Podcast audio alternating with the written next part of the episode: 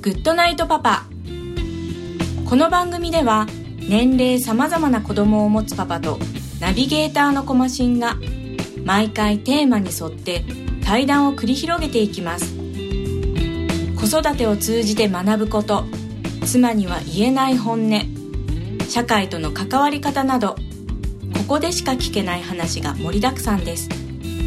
それでは今回の対談をお楽しみください。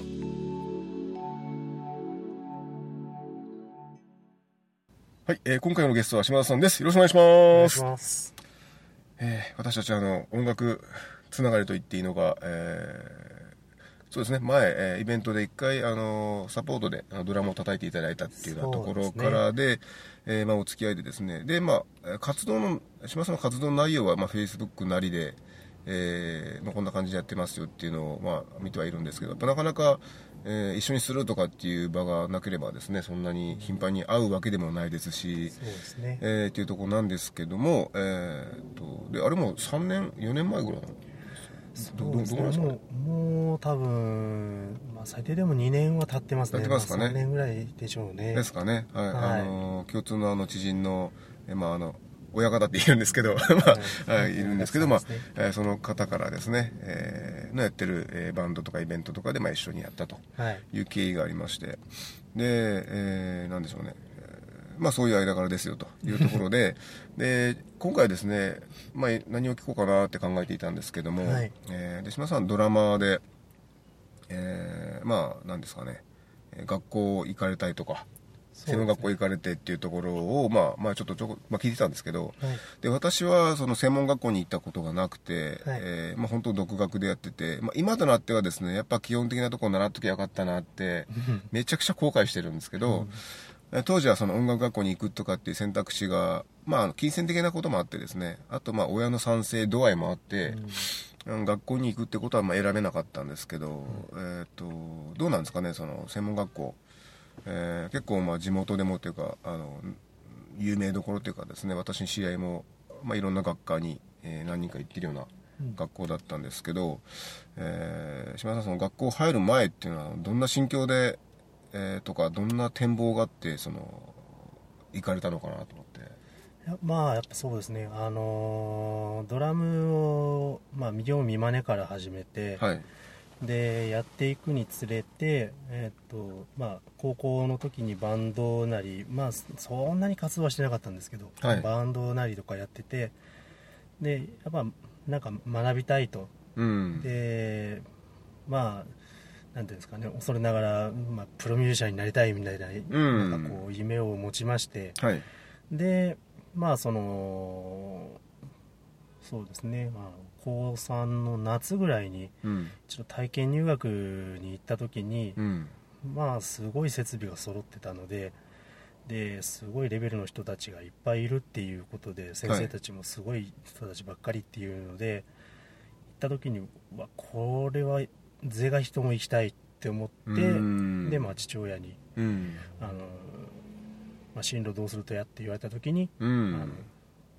まあ、家の近くだったんで、あ、そうですか、はいはい、もうそこの専門学校行きたいんだって言ったら、はいはい、お前そんなんでいいのみたいな感じで言われたんですけど、え そ, のそんなんでっていうのはどういうことですかね、まあ、要は普通にその大学とか行ってもらったみたい、はい、行ってもらいたいみたいな感じだったんですよね、えっと、親は。お父さんはどういうあれですか、普通、まあ、普通のって言っちゃあれですけど、えーまあ、会社員なりその自営なりな、まあ、自営やってまして、はいはい、あの積算の仕事をやってたんですよね。お、はいはい、でまあその結局はまあ普通に単純に言う、まあ、大学に普通に行ってくれというような、まあ、その大学行って普通に就職してくれみたいな感じだったと思うんですよ。ただそこでそうですね、うん、はいはいはい、ただもうそこで自分がもうドラムにもう完全に夢中になってしまってるので、音楽と、うん、だからどうしても行きたいんだって、うん、って言って、まあ、最後には向こう、まあ、父が折れてくれたんですけど、はい、でまあ、入学しまして、うん、そうですね、そこでいちねんかん、まあ、いろんな基礎から、はい、まあ、音楽理論だったり、なんかこう、はい、歴史だったり、音楽の歴史だったり、お、そうなんですね、ジャンルだったり、そのいろんなそのジャンルだったりっていうのを学ばさせていただきましたね。うーん、はい、いやで今のその、まあ、お父さんのそのね、えー思い描くというか行ってほしい進路は、えー、その音楽の専門的なそっちじゃなかったわけじゃないですか。そうですね。ただやっぱりあれですよね、まあ、結果行けたってことは息子のそのあれを応援したいというか、えーまあ、その道を頑張ってみたらいいじゃないかって親父なりに思えたわけなので、うん、まあ、熱意が伝わったんでしょうねきっと。まあなんかこうところどころなんかこうお前大丈夫だよ最近みたいなことでこう言ってきたりとかしてましたけど、まあその大学中はまあそのまあバンドもちょこちょこやってまして、で他にもまあセッシまあ友達同士でスタジオでセッションとかして遊んだりとかしてて、でまあそうですね、その当時はその多分身になるっていう活動ではなくて、まあ、自分のスキルを上げるためみたいな感じだったんじゃないかなと思います。あのやっぱり基礎っていうか本当身を見まねで入ってるから、うん、その基礎なんてっていうか、まあ、こうテクニック的なものなんてなんかその名前も知らないしみたいなのところから入ってるんであ、そうですか。あなるほど。いや、あのあれですね。でほら、まあ、バンドやってる高校生、えーまあ、学生でもいいんですけど、そのプロになりたいっていう、えー、ことを、まあ、思ってて、それを言うってなんかあれですかね、やっぱちょっとこうステップアップというか、あの、まあ、僕も思ってはいましたけど、うん、できればプロになりたいみたいな話は言ってたんですけど、うん、ただそれに力が伴ってないことも分かってたし、うん、じゃあこの伴ってなさからそのプロっていうそのだいぶ上の段階までのその階段が、ね、一段じゃないと思うんで、うん、そのどう小分けにして登っていけばいいのかなとかっていうことは考えてたんですけど、正直分かんなくて、うん、そこでその専門学校入った時はその先生なりその、まあ、業界が多分絡んでると思うんですよね、うん、専門学校である以上は あ, ありました、はい、そういうメーカーさんとかのそのなんか分かんないですけど、そういう方々からそのじゃあ実際に食っていくためにはこうしたらいいんだよ的な授業ってのはあったんですか？いや、えー、っとそういった授業みたいなのは確か、まあ、ちょっと記憶の中ではなかったですけど、でも、うん、やっぱそういう人たちが絡んでるイベントとか、うんうん、あとはそうだな、まあそのいろいろ、まあ、海外の方に提携校があるので、うんうん、はい、まあ、アメリカだったり、まあ、自分が行ったところは、まあ、あのちょっとね、あのアメリカのちょっとテロの関係であの、うん、アメリカはちょっと厳しいからって言って別の提携校があるあの、あー、そうなんですね、オーストラリアの方に行ったんですけど、うーん、まあ、そこでもまあそんないろんな文化の違いだったり、その向こうの空気に触れてみたいな感じでのはありましたね、はいはい、でもまあいろんな多分方は来られてたんじゃないかなと思います。その学科がいろいろあったんで、プロミュージシャン科とか、あとは商業音楽科とか、うん、まあ、ピーエー コースだったり、はいはい、声優とかダンサーとかっていういろんなコースがあったので、そうですね、広いですもんね、あそこになんかね、いろいろね、そうですそうです、だからそこでいろいろあったんで、多分、まあ、まあ来られてるっていうのもあったんじゃないかなと思います。ちょっとこっちが全然その目にいってないだけで、うん、ああ、だからプロのミュージシャンとかもまあその来校してみたいな、そのセミナーとか体験入学とかで教えますよみたいなのがっていうのはありましたね、はい、ああ、そうですか。でどうでしょうね、実際ですよ、まあ、あにねんかんでしたっけ？にねんかんですね。でやってみて、で後半の方っていうか、そのやっぱまあドラマなり、えー、そのバンドの一員としてまあ、分かりやすいからまあデビューって言い方しますけど、うん、デビューしてやっていきたいってやっぱ思ってたんですか？まあ、思ってましたね。いつかデビューしたいみたいなのは、そのやっぱバンド、あ、まあ、そのライブの経験はまだまだだけど、場数はまだまだだけど、はいはいはい、まあ、重ねていって、うん、なんかなんかやっぱプロになりたいみたいなのはありましたね。あ、あのでですね、ちょっとこれもね、あのまあたまたまこういう話になったんで、まあ、ちょっと聞いちゃいたいんですけど、あの有名になりたいっていうのとそこって紐づいてました？プロになりたいと、別に有名になりたくないんだけど、あの音楽が好きだからその道で食いたいんだよっていう風なのがちゃんと分かれてたのか、イコール有名にもなりたいっていうのが紐づいてました？どうですかね、この辺とかって。あのがっつりとかじゃなくて、はい、多分その時はこうちょっとこう軽くなってたとは思います有名になりたいと、はい、でまあそのやっぱライブとかやってると、はい、あのやっぱ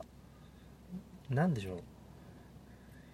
自分で言うのもなんなんですけど、うん、あの元はそんなに喋らない方なんで、まあ、こういったところの場だったら多分こういろんな話をしたりするんでしょうけど、はい、普段そのあんまり、まあ、職場でもあんまり喋らない感じのやつなんで、まあ、やつやつ必要なこととか以外はあんまり喋らないんで、えー、あ、そうですか。ただ音楽やっててそのステージに立つとやっぱこうやっぱスイッチが入るんで、はいはいはいはい、あのまあ妻、まあ、今では妻ですけど、うん、当時付き合ってて、うん、でその時にあのなんか性格変わるねって言われてスイッチ入ったねって言って、えっとそれあれですか、あの音楽においてはですか、自分の中で音楽、まあ、逆に音楽以外でこういう風なスイッチの入り方がする何かはないってことですかね。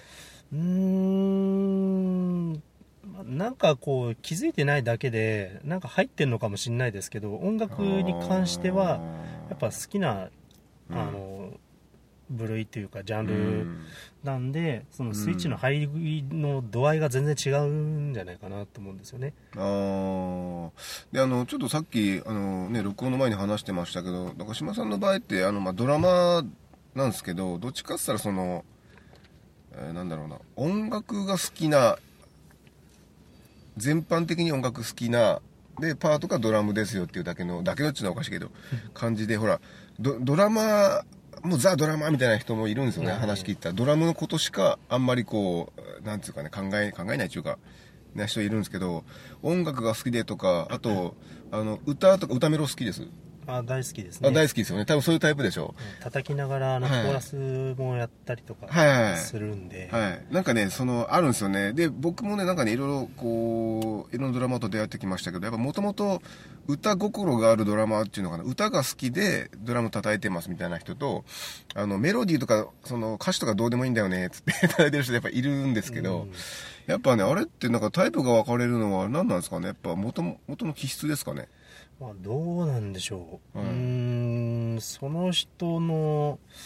うん、持ってる何かがあるのか分かんないですけど、うん、まあ、そのドラムにっていうか、まあ、その歌じゃなくてもうドラムだけにっていう人は多分職人気質なんだろうなと、うんうん、ただでもやっぱりそのバンドをやる上で、まあ、そんなにその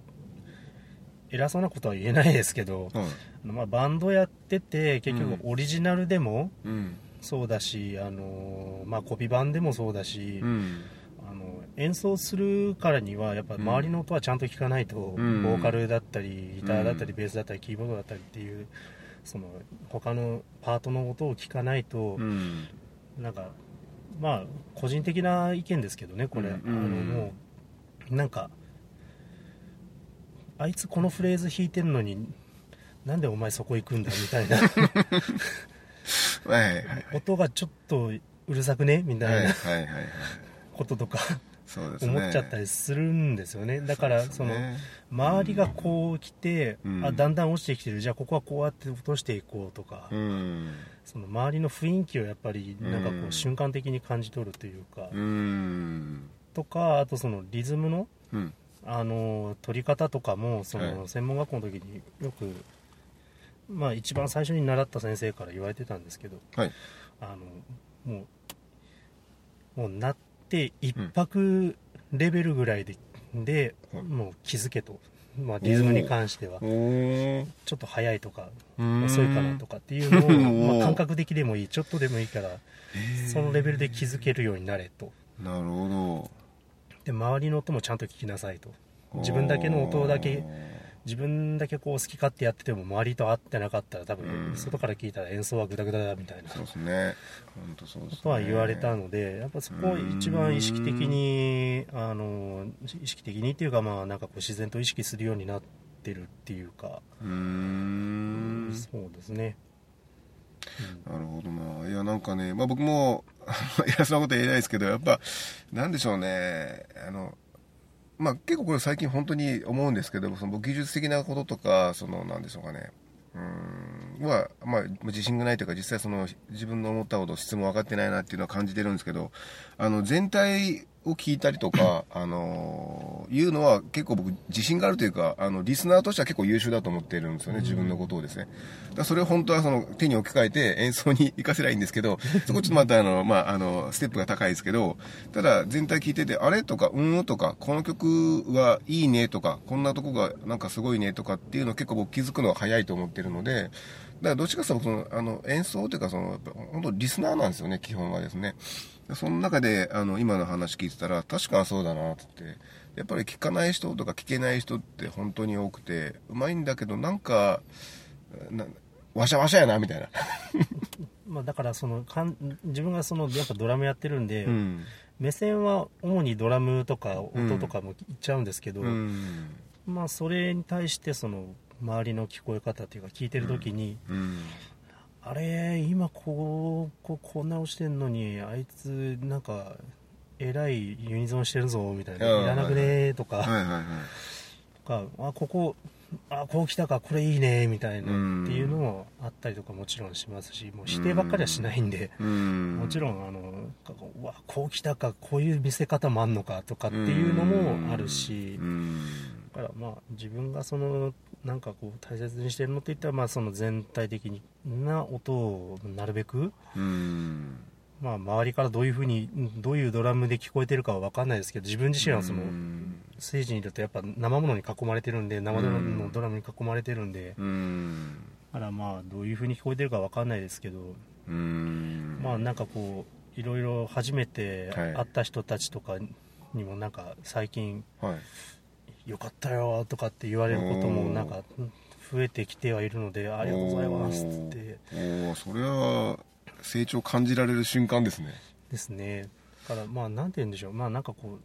いろんなジャンルを聞いた方がいいのかなってだんだんっていうか、もうまあ卒業してからライブなりバンドなりっていろんな経験を重ねていくにつれて、うん、まあ、最初はその俺はロックハードロックでいくんだみたいなことを思ってましたけどまあ、いざそうなるとまあそこ一本でって言ったら、まあよほどのその、はいはい、いやいやいやいや、そうですね、信念のもとでないとってところで、うん、ただもうここでまあ結婚を機にこうあれに変えたんで、そのまあ単純にその趣味っていうレベルに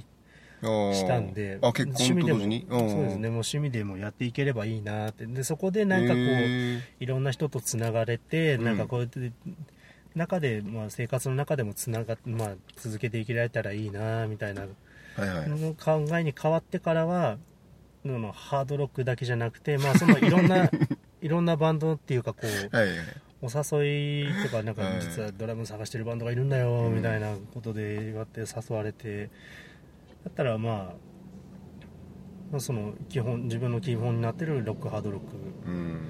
まあ、その他に、まあ、ポップス、まあ、歌謡曲だったり、うん、はいはいはい、まあ、洋楽で言っても、まあ、なんですか、ジャズまではそんなもう足を踏み入れきれないんで、もうジャズって言ってもアドリブがまだそこまで聴くレベルじゃないんで、もうレガートしか叩けねえぐらいのレベルなんですけどあとはまあフュージョンだったり、あとなんだろうな、なんかこう本当下手したらコアなところで言ったらなんかもうスラッシュメタルまでとか、うん、もう、もうなんていうんですかね、なんかいろんなジャンルのバンドやらせてもらって、うん、特に今月いちで行ってるそのジャムセッションでは、はい、まあそのまあ、洋楽だったり邦楽だったりいろいろあるんですけど、うん、まあポップ、ロック、アールアンドビー、フュージョン、うーん、ないし、まあボサノバだったり、はいはい、あとは何でしょうね、 イーディーエム、エレクトロニックダンスミュージックみたいなんですけど、打ち込み系みたいな感じのもあって、それを生でみたいな 生, 生バンドでしたらどうなるのかっていうの、はいはいはい、でやったりとかっていうので、まあ、参加したりとかしてるんですけど、うーん、いやあれですね、今話聞きながらその結婚を機にとかってありましたけど、えー、っとどうですかね。じゃあそのまだ結婚決める前の付き合ってる段階の時っていうのは、はい、そのまだあれですかね、その音楽で音楽で行くっつうのもおかしいですけど、やったるぜみたいなところでやってたんですか、ずっと。まだやりたいっていうのはあったんですよね。まだやりたいってなんかおかしいな、うん、なんかそのなんかあれでしょ、はい、まあ結校その卒業してから、まあ、もうよん、ごねんご、ろくねんぐらい経つ時期だし、はい、だんだんとその、まあ、活動ペースもちょっと落ちてきてみたいな感じのところだったんで、うん、でそうだな、まずでも、でもまだやり、やりたいなって、その、それでも何かしらやりたいなっていうのは思ってて。何かしらっていうのはその職業に結びつけるってことですか？職業っていうところがそこはまだ頭になかったんですよ。まあ、プロミュージャンって言ったらそれが職業なんでしょうけど。そうですね。ただそのなんかこう例えばそれがなんだドラムの講師とかっていうところにその自分がその教えるっていうのがこう、うん、あんまり得意なタイプじゃないんですね、うん、だから俺って講師ってなったらどうなんだろうなって思ってて講師市場における自分の価値どのぐらいあるのかなみたいなこと分かんないですよね。だから、うん、なんかこう俺って講師に向いてるかどうか分かんねえしってところでこうこうまあこうフラフラって言ったところで多分ですねそれあの今まあ音楽に限らずですけど多分ですね分かるわっていう人がいっぱいいると思いますよ。なんかその辺のだから一応その自分なりのその経験をもとに最初の教え方で叩き方はこうだよとかっていうのを教えたりとかしますけどなんかなんだろうなある程度のところまでいったらもうだんだんと自分で消化していくしかねえのかなっていうところもあって自分の上の考えでですねだからなんだろうまあその講師っていうかそういった面で深く学べばまた全然違うんでしょうけどそうですね、まあ、ちょっと分かんないんでなんかまあでも嫁さんからは言われますねいまだに、うんうん、あのドラムの講師やればいいのにみたいなあ本当ですか先生とかやったらいいのにって言ってうーんでもさいやいやちょうどほら今出てきたんですけどほらあの娘さんがねあのドラムをされてるということで、はい、なんかちょっとほら最初はやっぱきっかけは自分がなんかなんか教えたとかでしたっけなんかあれでやったんですけど、まあ、多分その単純に楽器屋に出かけた先で楽器屋に行くことが多くて、うん、でそこにある電子ドラムですか、はい、あれをまあ自分が店の中を見て回ってる間にポコポコポコポコ、うん、やってたところで興味持ったみたいでいややりたいみたいな教えてくれって言われていやそれってなんかねあのあれなんですよねえっと例えばそのほら、えっと、お父さんが息子に野球をとかっていうのはあるじゃないですかよくある話じゃないですかであのまあ異性に言ってるのもおかしいですけどね例えば母親から息子にとか言って教えて、うん、しかもその、えっと、が教えたのがきっかけでなんかやってますっていうのって、うん、なかなかねあの書道とかはまあありえるんでしょうけど、うん、ああいう系だったらそろばんとかは系みたいな で,、ねうん、でもそのドラムっていうのであの父から娘っていうその教え方っていうので言うのはねなんかね、まあ、僕も今あの娘ですけどあのそれすげえあの嬉しいなと思ったんですよね。でそれが続いていくことで実際もほらあの専門学校でしたっけ、ね、あの入られたんでしょ イーエスピー ではいだそれがねいやすごいなと思ったんですけどやっぱ嬉しくないですか？いやまああの単純に単純に嬉しいというかまずびっくりしたんですねここまで、うん、ここまでハマるかっていうぐらいもうドツボにハマってるんでいやいいなだからそのドラムを教えて綴られて、うん、でなんかちょこちょこ叩き始めて、うん、でその次、まあ、小学校のろくねん生ぐらいだったんですけど、はい、その次から中学校からさんねんかん吹奏楽部で、うん、で打楽器パーカッションやるっつって、はいはい、でさんねんかん卒業してで今度高校行ったら、まあ、その要は軽音部みたいな、うんまあ、学園内でそのバンドを組んでみたいな、はいはいで文化祭でとかなんか外のイベントでとかでライブとかよくやってましたけどうん、うん、いやでどう、どうですかねその自分がさ、まあ、最初の話ですけどお父さんから専門学校に今生かしてもらえたというのがまああるじゃないですか、うん、十数年前かぐらいあったとして、ね、もう、もうにじゅうねん近くなりますね。で今度はそのね逆の立場で逆の立場でもうあれですかもう、もう娘さんからもう行きたいんだと明日行きたいんだともう明日っていうかその単純にそのもう、はい、なんだろう一回オープンキャンパス行って、はい、でそこで、はい、あのまあなんか感じるものがあったんでしょうね行きたいってなって、はい、でやっぱそのまあ当時の自分の父親の心境ってこうだったのかなって思ったりとかして。でもあれですよね、多分多分ですけど島田さんはそこでいや普通の大学にみたいなのはあんまり多分浮かべなかったんじゃないかなって思って、うん、でまあ言うんだったらもうじゃあ頑張れと。多分多少なりはあったんですよ。あ、本当ですか。やっぱりましたか。ああ、多少なりは、はい。まあ、嫁さんは嫁さんでその大学にっていうふうにって思っとったみたいなんですけど。あ、そうですか。うん、でも自分は自分でその、はいはい、まあ、大学にっていう親の気持ちも分かるし、はい、でも自分自身が音楽の専門学校行っててそこでこれだけ学んで今こういったありがたいことにいろんな人脈というか、こういろんなこの福岡の、うん、で活動するミュージシャンの人たちとかと結構関わらせてもらってるんで、なんか仲良くさせていただいてるんで、はいはいはい、だからそこそこ音楽の専門学校は行くなよなんてことも言えないし、うんうん、むしろなんかこう行くん行くん行くのみたいな行っちゃうのみたいな。いやそこはね、で あ, あとほら。結構僕その時代性もちょっと考えちゃうんですけど、僕らがその若い時っていうのはその、うんまあ、今はどうかなちょっと違うかもしれないけどほら、えー、とやってで上京してデビューしてみたいなのがまだあのまかり通ってた時代かなと思うんですけど、今ってもうそこまで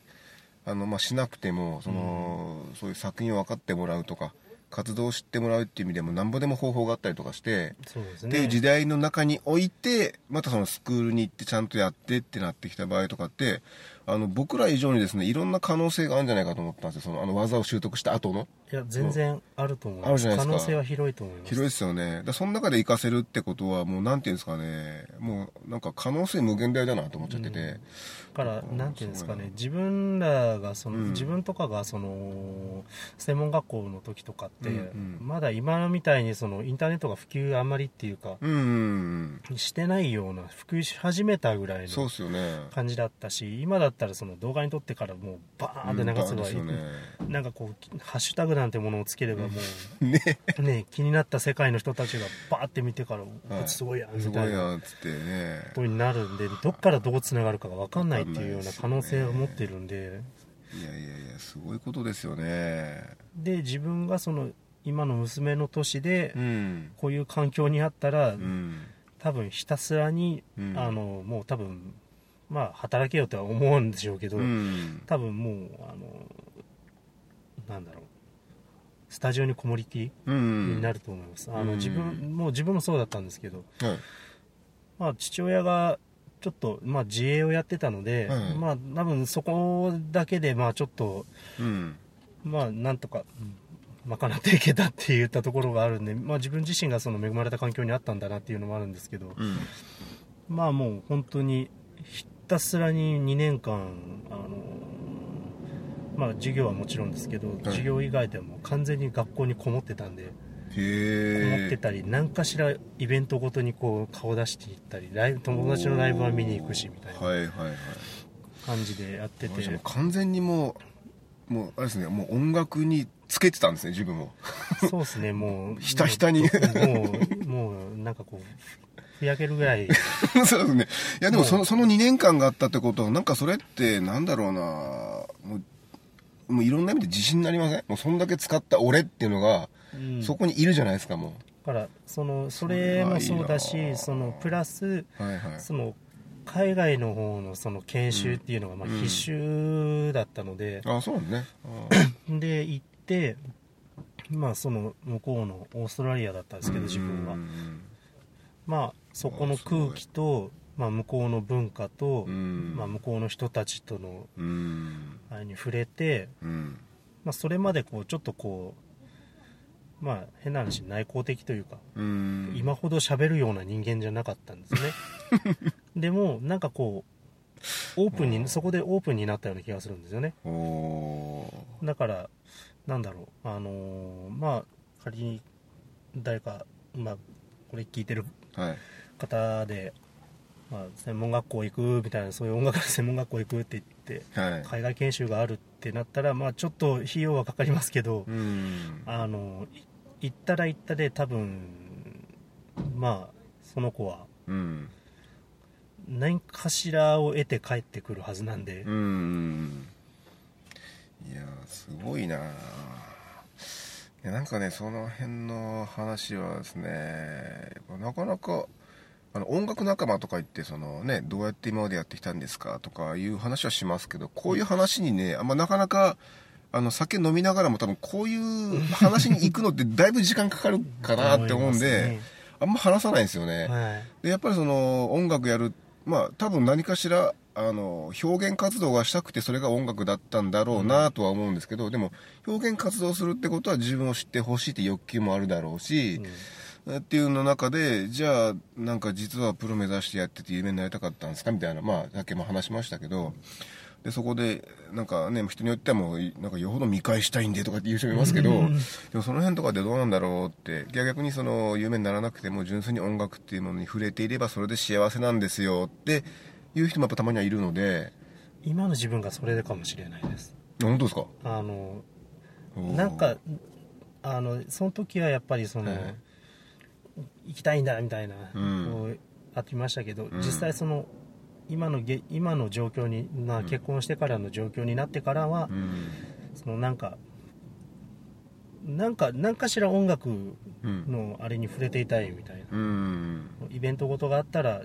都合つければ見に行くしみたいな、うんうん、でなんかお誘いがあったらあじゃあちょっと一回やってみましょうかみたいな、はいはい、どんそんな言い方しないですけど、うん、じゃあ一回お願いしますみたいな、うん、ちょっと興味持ったら合わせてみたいですとか、うーんだから、うん、ありました。あの特に今年の春先が、はい、あのまあ、今その何回か出てるその月いちのセッションとかでやってるんですけど、まあ、これ明日あるんですよね、西陣のジャムルトってところで、はい、えーあのまあ、そのだいいっかいめに出させていただいて、うん、あのホストバンドで出させていただいて、まあ、飛び入り自由なんですけどね、はい、へこの曲叩きたいんだとか弾きたいんだっていう人がいたらそれに入ってもらって全然構わないっていうような形式のもう自由なジャム、もう音楽好きの人間がいろんな人間が集まるようなこうジャムセッションなんですけど、まあ、そこでもう本当にこの人をとは絶対に関わっていたいっていう人と、うん、まあその、うん、それがその去年の秋口に知り合った人なんですけど、はい、まあ、気に入ってもらえ、えー、ドラムいいじゃん、いい、いいよって言って、えー、今後もよろしくねみたいな感じで言って、そう実はこういう企画をしてるんだっつって、へでまあそのいっかいめ出させてもらった時に、まあ本当自分からしたらあんまり通ってないジャンルばっかりの曲だったんですね。 アールアンドビー 打ち込みとかその辺をが結構メインどころみたいなところで、えー、でまあ曲数がその、まあ、そのいっかいのジャムセッションの、まあ、まあ曲は決まってるんですけど、まあ、さんじかんある中で、うん、全部自分らがやるっていうんだったらじゅうはちきょくプラスリクエスト曲がろっきょくっていうのを、はい、あのがあって、えー、それをライブの前日にスタジオでさんじかんでさらうっていうなかなか無謀な挑戦をしていいですね。で本番サウンドチェックで、うん、じゃあ昨日のあれをって言ってバーって通した後に、うんうん、当日またそこが変わるんですよね、決めたところが、はい、さらにこここうしましょうみたいなうわ刺激になるな、面白いな、これやってたら絶対レベルが上がると思ってたんで、そうですね、だからいろんなそのジャンルに触れていきたいなっていうなところで、まあそのいろんなジャンルっていうかその、うん何かの形で音楽に触れていたいっていったところには今いるのかなと思います。だからその、うん、ライブやってなかったら長いことやってなかったらやっぱりやりたいっていう気持ちも出てくるし、うん、うん、でまあいろんなジャンルの曲をあこんな曲あったんだって思って、まあアーティストのそのアーティストの曲、ね、アルバムを借りて、うん、いいやんこれこの人みたいな、うん、でだんだん肥やしが増えていってみたいな、うーんじゃあこうただこうみたいなじゃあ結構なんか今が一番そのなんですか、ね、純粋にっていうか楽しんでるかもしれないです、音楽的には。そうですね、まあ、当時もあの楽しかったんですよ、その、はいはい、当時はオリジナルのバンドやってて、あ、はいはい、まあ、そのバンドもちょっとあの今年の春先もそれも春先だったんですけど、うーんまあ久々にその当時のメンバー、まあ、が集まって、うん、じゅうに、さんねんぶりぐらいにそのメンツ集まって、うんまあ、ドラムはもう自分ともう一人いるんですけど、はい、初代でにだいめでって言ったところで集まって飲んでやっちゃうみたいな感じでツインドラムやねじゃあって言って、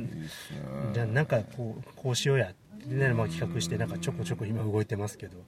そういったのがあったりとかするんで、昔のバンドを今のレベルでやったらどうなるのかみたいな、うん、いやすごく面白いですね。当時はすごい勢いでうわーいってたけど、いろいろ経験を重ねた上でお互い譲り合うだろうし、実際、実際やってみたら実際今やったら、うん、多分全然違っ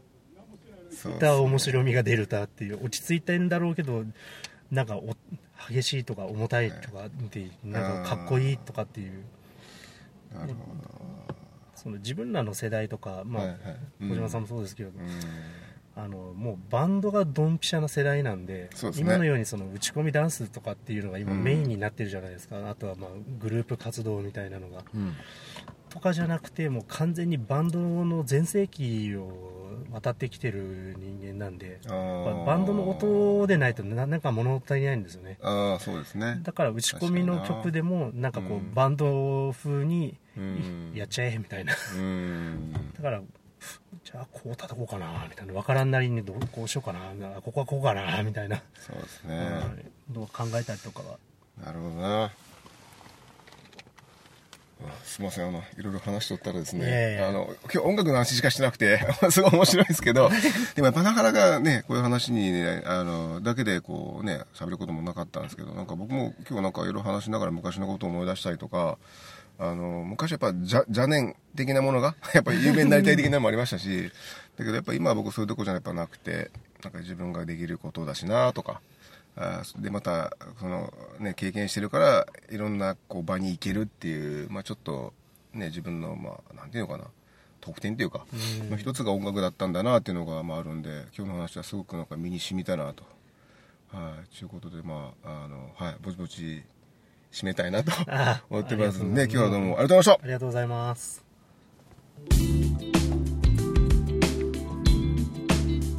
コマシンのグッドナイトパパ、今回の対談はいかがだったでしょうか。バンドを始めた学生時代、こんな風に考えていました。笑いと音楽の世界をつなげられたらいいな。今からでも遅くないと思います。ではまた来週お会いしましょう。おやすみなさい。